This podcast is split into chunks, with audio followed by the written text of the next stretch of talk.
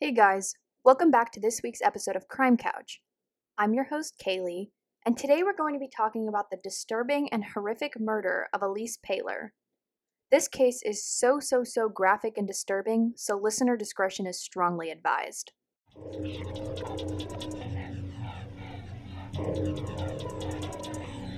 Serial killers do on a small scale what governments do on a large one. A, large one.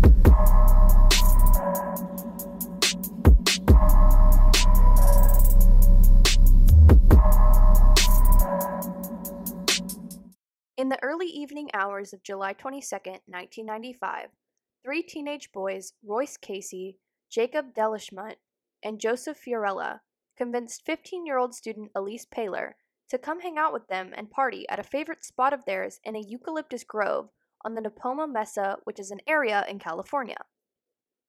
Pahler had been well acquainted with the boys for a while since they went to school together, and the boys also played in a local heavy metal band known as Hatred. She had no idea of the terror that would follow that evening. Elyse Pahler was a typical teenage girl. On the night of her murder on July 22nd, she did what teenage girls do all the time. She left her home in Arroyo Grande, California, to sneak out and hang out with some friends. An innocent act that thousands of teens do daily, but turned deadly.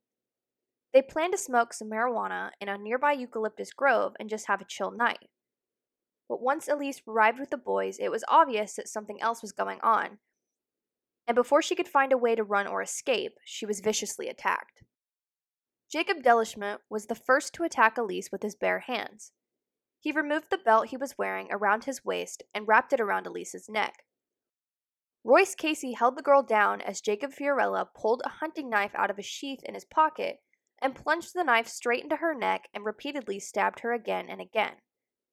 Elyse prayed and screamed out loud and cried for her mother to help her as the stabbing continued. An autopsy report later revealed that she had been stabbed a total of 12 times. All of the stab wounds were determined to have been non fatal after the autopsy had shown the results, and this means that Elyse was forced to slowly and painfully bleed to death as the boys continued to abuse her body and leave her for dead. After the boys determined that Elyse was finally dead, they started sexually assaulting her corpse. This continued on for the eight months that Elyse's body had been hidden in the woods. Eight whole months. I don't think I've ever actually wanted to throw up just from reading a sentence from a case like this until now. Though her family had reported her as a missing person, investigators may have never found her body if it was not for a confession from Royce Casey, one of the boys from that night. Casey made the decision to go to the police after he claimed that he had found God and converted to Christianity. He was also very afraid that his so called friends would try to kill again, or worse, target him because of his newly changed life and religious beliefs. It was after this that he led the investigators to where Lisa's body had been hidden and began telling investigators the shocking reason as to why they murdered her in the first place. Her partially mummified remains were located in a Nipomo Mesa eucalyptus grove approximately a quarter mile from her house. Casey, who played guitar in his Slayer inspired heavy metal band Hatred, said that he and the other band members had been reading a lot about Satanism.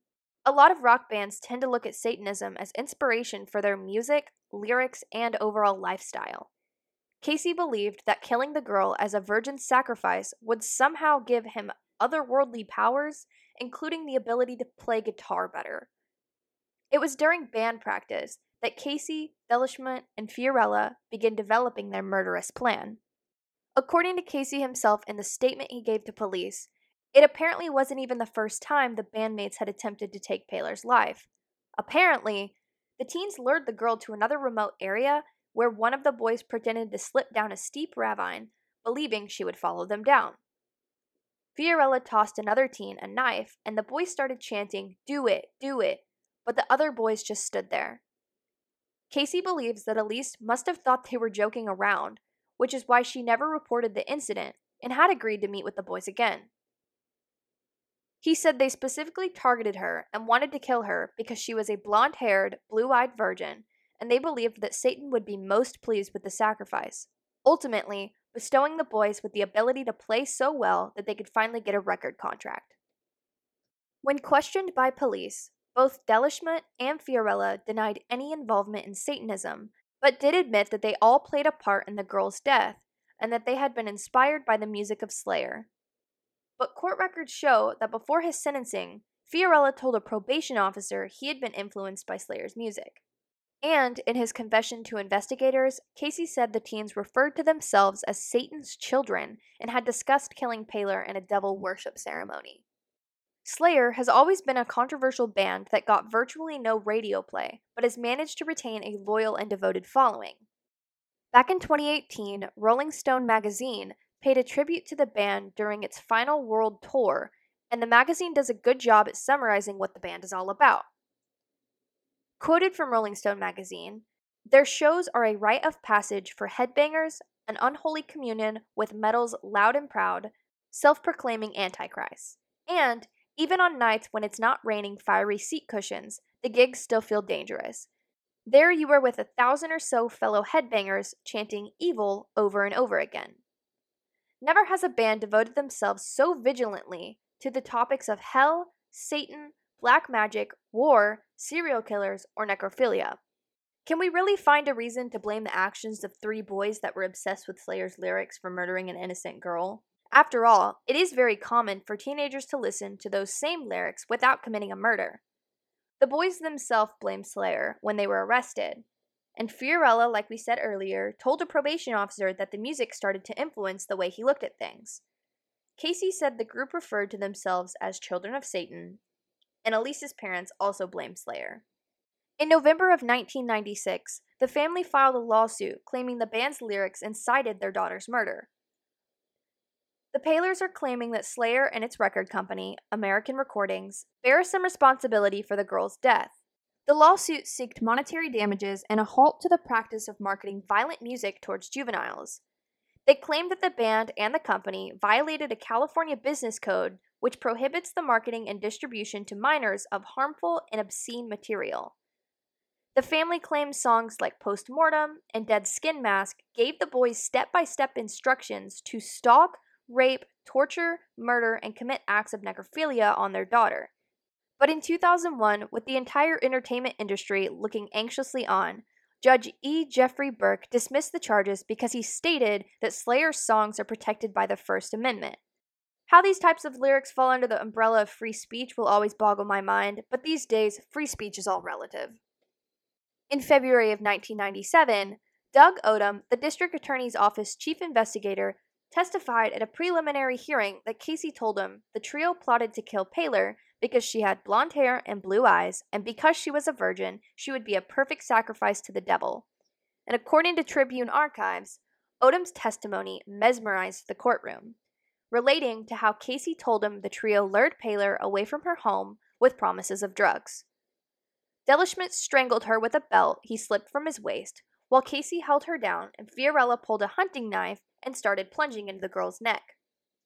Delashmutt took a turn, Odom said. Then Casey, a forensic pathologist who performed an autopsy on the girl's body, concluded she was stabbed 12 times.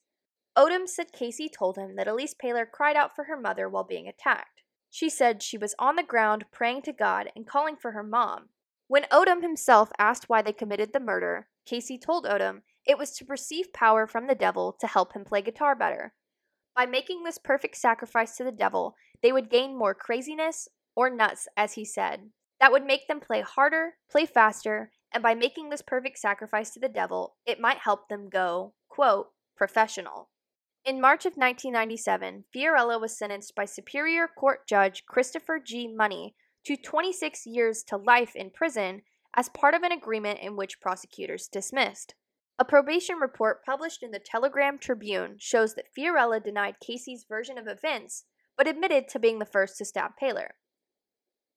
He was quoted saying that he wished it never happened, and since it happened, he always wishes that God can bring her back to life. Later, he reported saying he never thought of hurting anybody ever and admitted that it was a stupid mistake. Six months later, in September, Casey avoids a sentence of life in prison without parole by pleading no contest to first degree murder and is sentenced to 25 years to life the following November. He would have to serve a minimum of 21 years, and a month later, Delashmutt pleads no contest to first degree murder in a deal similar to his co defendants. He is sentenced to 26 years to life, of which he would have to serve 85% of that term before being eligible for parole.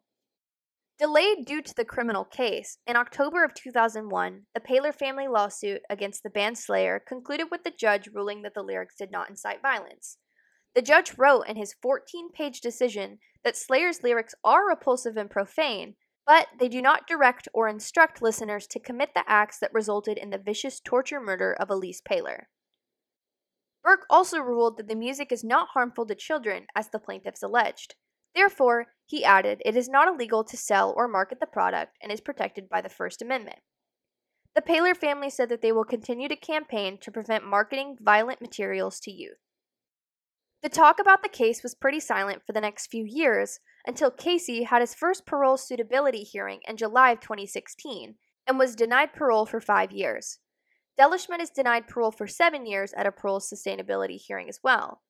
Delashmutt is also denied parole for seven years, and he's scheduled for another hearing in December of 2024.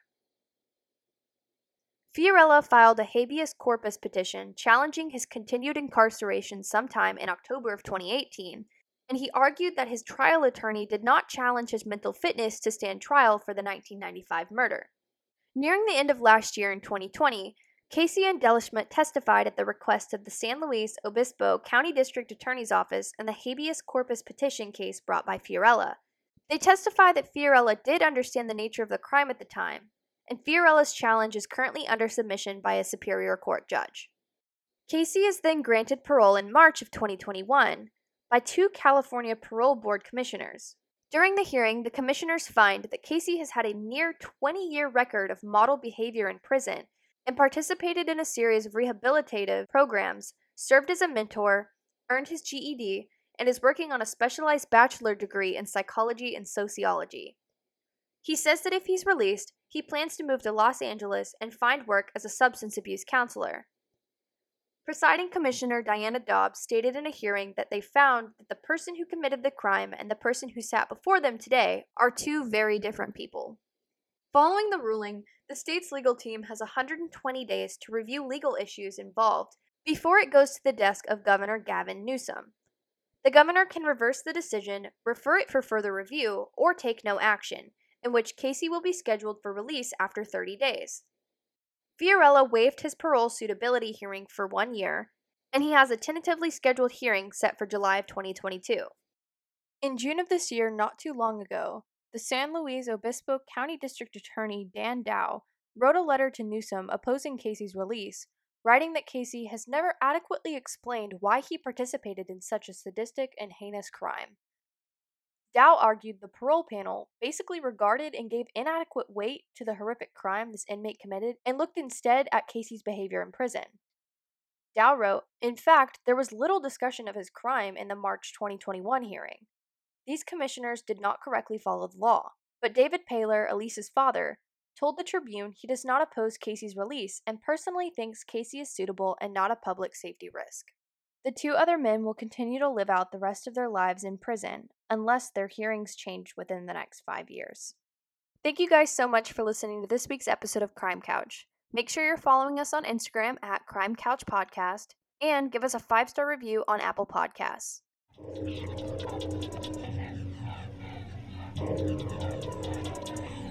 Serial killers do on a small scale what governments do on a large one. On a, on a large one.